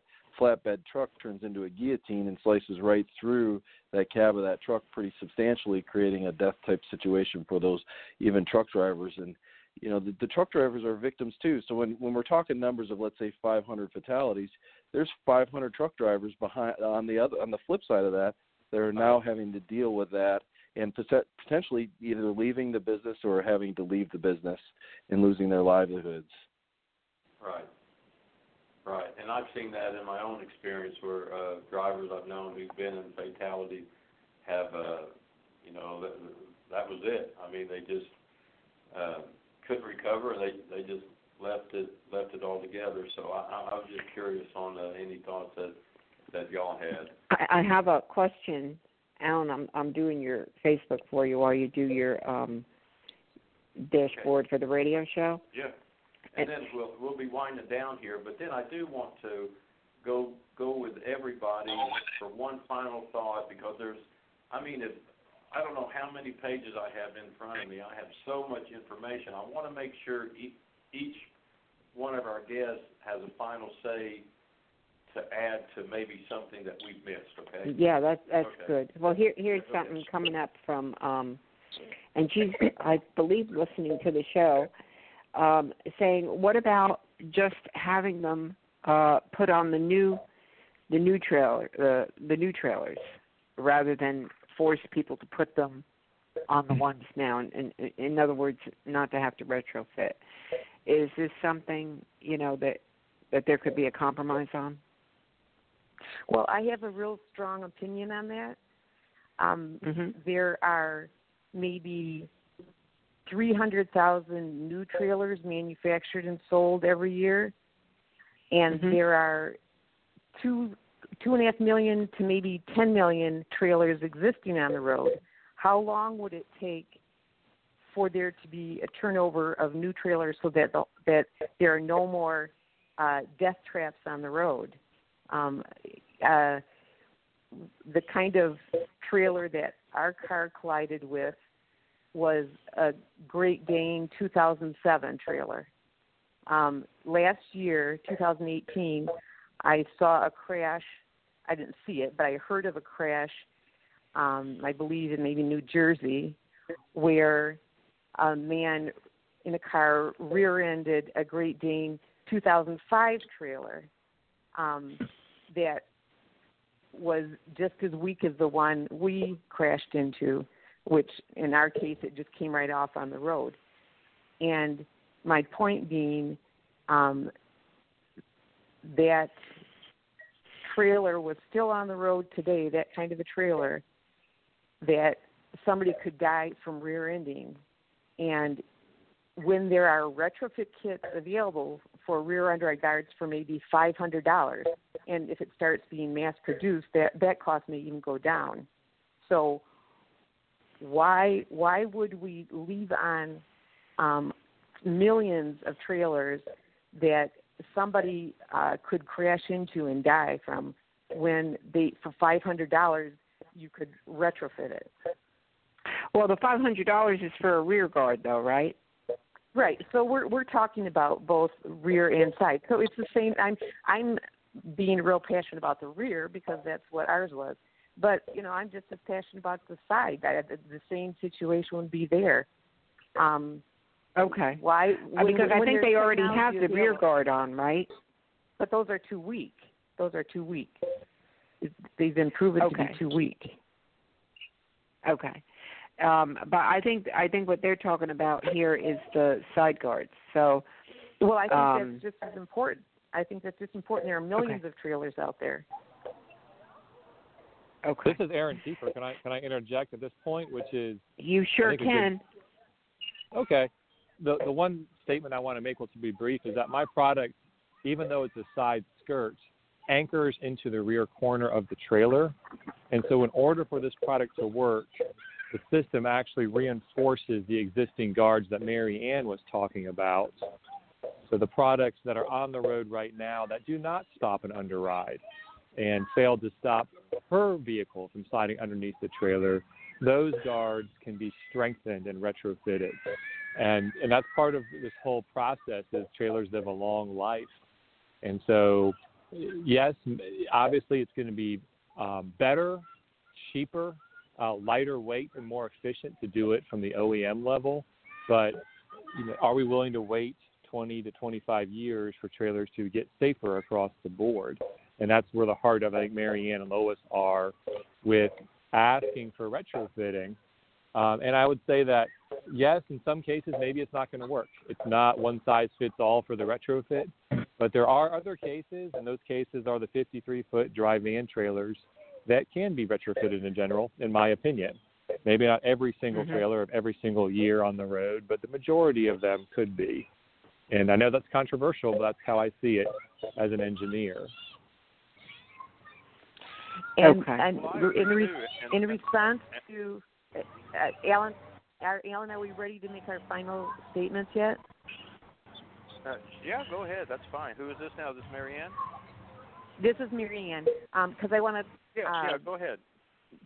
I want to spring off of what Aaron said about the one size fits all, because I know that has come up several times, and um, that the the bill just totally is not a one size fits all bill. It doesn't say everybody has to do it like this.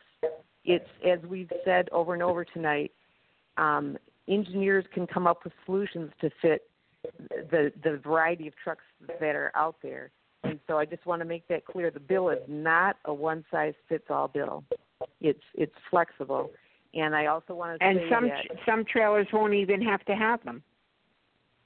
That's right. If if a trailer is such that it has um, equipment on it so that a, an underride is not even possible, then no, you don't have to put underride equipment on there. Well, why would you need to? The the point of the underride equipment is to stop cars from going under. If it already would stop it, then you know there's no need for additional expense.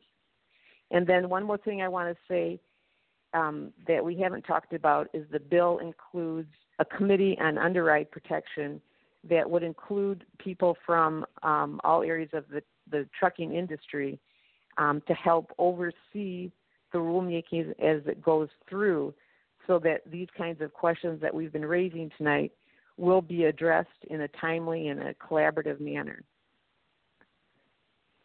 Okay, and who's included in that? um, uh, trucking manufacturers, uh, trailer manufacturers, transport companies, engineers, safety advocates, injury prevention people.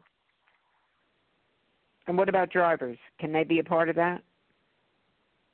I'm I'm sure that we can um, make sure that that they would be included um, because as we've talked about tonight, they're an important part of. Uh, they're the ones that will be driving them every day.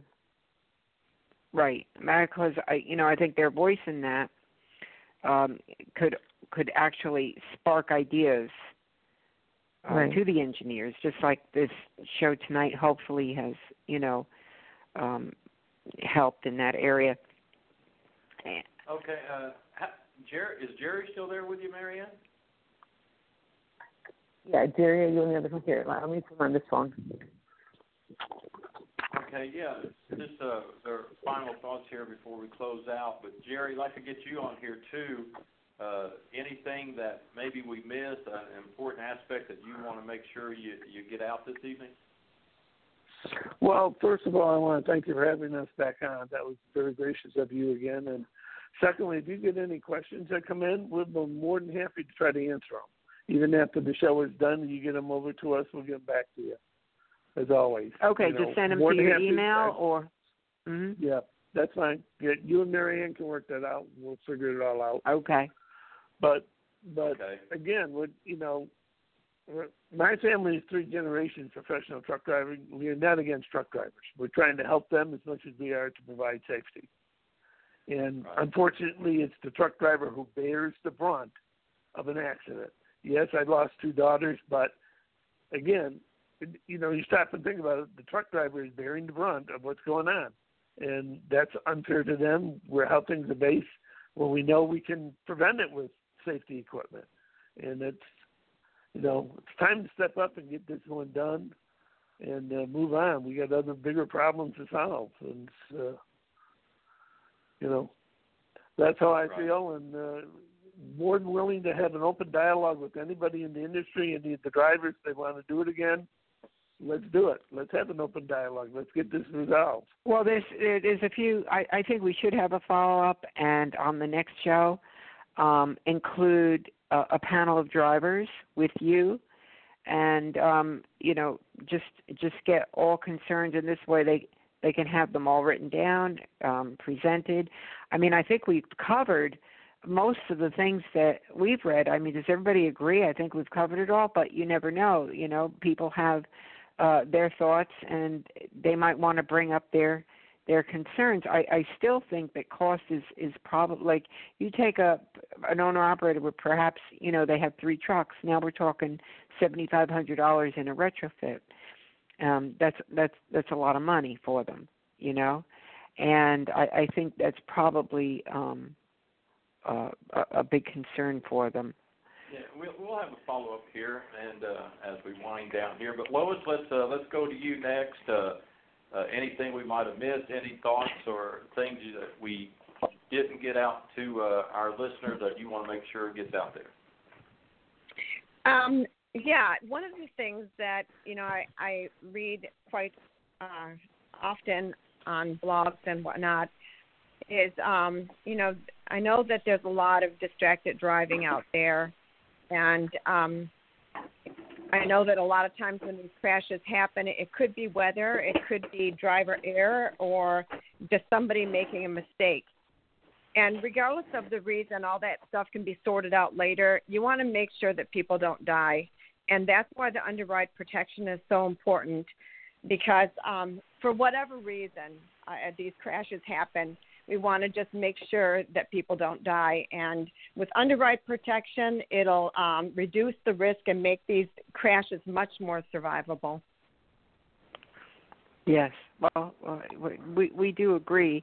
I mean, we had, um, you know, a, a, a trucking company. It was a moving company. So, Alan, I'm not sure if um, if our trailers would have qualified for an underride, would they? I mean, you know that better than me. Well, I went with a, a really low ride trailer. Remember how low it was? Yeah. I mean, it was just uh, barely off the ground. Okay, so it That probably wouldn't have. Wouldn't have even needed it and everything. So, um, Aaron, how about you next? Any any uh, thing that maybe we missed? You want to make sure uh, you get out there? Yeah, I just want to echo what's already been said by Donna, which is cost is a big issue. and that's something that I'm sensitive to with what I'm trying to do with the engineering solution. And I would love to have some input from truckers about ways that the safety skirt can be evolved. But the overall heart of that product is to provide a product that pays for itself. And so a trucker who is currently um, averaging, let's say, 100,000 miles could get a return on investment by putting that system on, above and beyond a simple trailer skirt. And so working with the owner operators, working with the drivers, hearing their concerns and trying to implement a solution that would that would address those concerns is really where uh, I am with this product. And so I'd love to have a dialogue, trailerguards.com. You can post there. You can email me. Uh, my email address is on the website, and I'd be happy to respond. And, and uh, who knows, maybe there's some drivers out there who'd want to try one of these systems out and say, yeah, that really worked for me, or no, it didn't. And I'm open to that as well. So thank you for the time. I really appreciate it, the opportunity to be here, too. I think having somebody actually try them, I, I think Yeah. that'd be a great idea, Aaron. That'd be a great idea. Uh, okay, Andy. Uh, Andy, next. Any uh, any final thoughts? Uh, yeah, first off, thank you very much. I, I really want to speak to the truck driver perspective and and the cost. I mean, truck drivers often are driving somebody else's trailer. If I'm a truck driver, I want an underride guard. The AngelWing has been out there over 500,000 miles, tested, works, works well. If I'm a truck driver driving any trailer, I would want an underride guard on my trailer. And as Donna mentioned, $7,500. If you do that breakdown per 15 years over that time period, and you consider it, it's you're talking about less than 20 bucks a month. And we all know about the truck driver parking shortage, and we we we're probably frustrated to no end that the TA and all these other uh, these truck stops have paid for parking. Man, you're paying 10 bucks for one night of parking for a good night's sleep. Well, if you're paying less than 20 bucks a month, you can not only have that good night's sleep, but you can have the peace of mind knowing that nobody's going to die on your trailer if you have one of these underride guards on there. And these side guards truly do save lives, but they mo- they also save livelihoods. And really, it's the truck driver that needs to talk about wanting this improved vehicle safety device on their vehicle in order to, to save lives and save their livelihoods going forward. Thank you again. Okay, thanks, Andy. All right, we appreciate it. And I, and, you know, again, um, Perry, I don't think Perry gave his last words. no, not yet. And I'm just going to mention. Uh, I mean, everybody has a website. I would urge everybody to uh, visit their websites. We've made it. We made it very easy. Their websites are in, linked into our show description. You can see right there. Uh, Jerry and Marianne Karth, their website, AnnaleahMary.com. Uh, Lois Durso, her website, StopUnderrides.org. Uh, engineer Aaron Kiefer at TrailerGuards.com. Engineer Perry Ponder, AngelWingSkirts.com. And who you just heard from, Andy Young, a CDL driver and attorney at tr- TruckCrashVictimHelp.com. And again, we've made it easy for you. All their uh, all their links are in uh, their their their website links are embedded in our show there, and I would urge you to to visit uh, Marianne and Jerry and Lois's website. Tons and tons of research and information, and all the others, and watch those videos and see how these uh, uh, side skirts work. And uh, Perry, with that, we'll uh, let you uh, finalize the show here. Any thoughts, final thoughts you want to get out there? Make sure uh, we get out there this evening. Um, you know, real quick from an engineering perspective, I consider solving the issue of underride or heavy truck underride one of the low-hanging fruits of vehicle safety. Uh, for me, the hard work has already been done by the auto manufacturers who have incorporated crumple zones and airbags and all these other safety systems into the car. But all that goes out the window, of course, whenever you have an underride crash, as Andy talked about before. Um, you know, an, an underride guard is a bar or maybe a band, uh, you know, around the perimeter of the trailer to take advantage of the safety features that are already incorporated. Um, you know, the, the costs will come down precipitously as we move up uh, in terms of production. Um, I think in terms of some of the operational issues, uh, in particular pertains to side guards, uh, you can look no further than uh, than Europe. They've got side guards. They've had side guards required on their trailers since the 80s. Now they're not strong enough to prevent a car from going underneath, but in terms of interacting with any railroad tracks or uh, submerged docks, um, grades in, in, in the roadway, uh, you know, that's not uh, presenting any major problems over there. Okay. All, all right, Donna. Did you have any final comments here, real quick? Well, I'm just, you know, I'm, I'm just trying to think of all the comments and that we've heard, and um, I, I think, I think once drivers hear the show, and then maybe they'll spur other ideas and questions, and then they can be a part of the follow-up show. Okay, sounds good. Hey, and again, I would encourage everyone to check all our guest websites. A lot of information. See the videos yourself and uh, ongoing discussion. And um, I, I, I really think this is a really important show, and I was really happy to be here. And I, I really appreciate everybody coming. Uh, so much information. Uh, you know, we didn't get to any callers, which we did have quite a few callers on here. But just uh, I told Donna before the show, well, we probably won't probably won't get to any callers because there's a lot of information and questions and answers we wanted to get out there. But I do appreciate everybody joining in. Hope you enjoyed it. And again, please check out their websites, our guest websites, and we'll leave you with a. a you know, I, I talked earlier about uh, our guest Andy Young. He's a you know Class A CDL driver, the owner of an old classic Peterbilt 359. So we're going to leave you with a special song for our guest Andy Young. Not not quite the same, but you'll you'll get the gist of it. Performed by a fellow trucker and singer songwriter Tony Justice, and you can find all of his music at TonyJusticeMusic.com. And so here's Tony performing Peterbilt 379. Take care, everyone. We'll see you next time on Ask the Trucker Live. You've been listening to Ask the Trucker Live with Alan Smith. On behalf of Alan and Donna Smith, AskTheTrucker.com, TruckingSocialMedia.com, NorthAmericanTruckingAlerts.com, Blog Talk Radio, and Ask the Trucker Live. I'm J. Michael Collins. Until next time, drive safe and thanks for listening.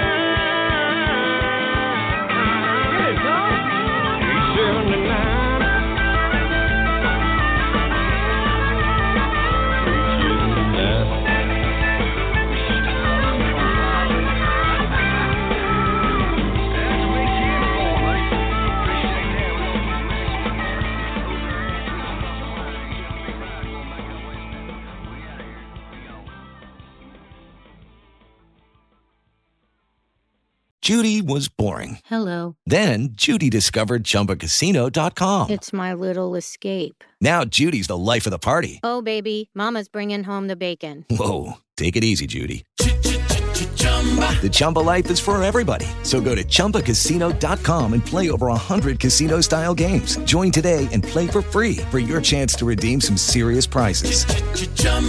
ChumbaCasino.com.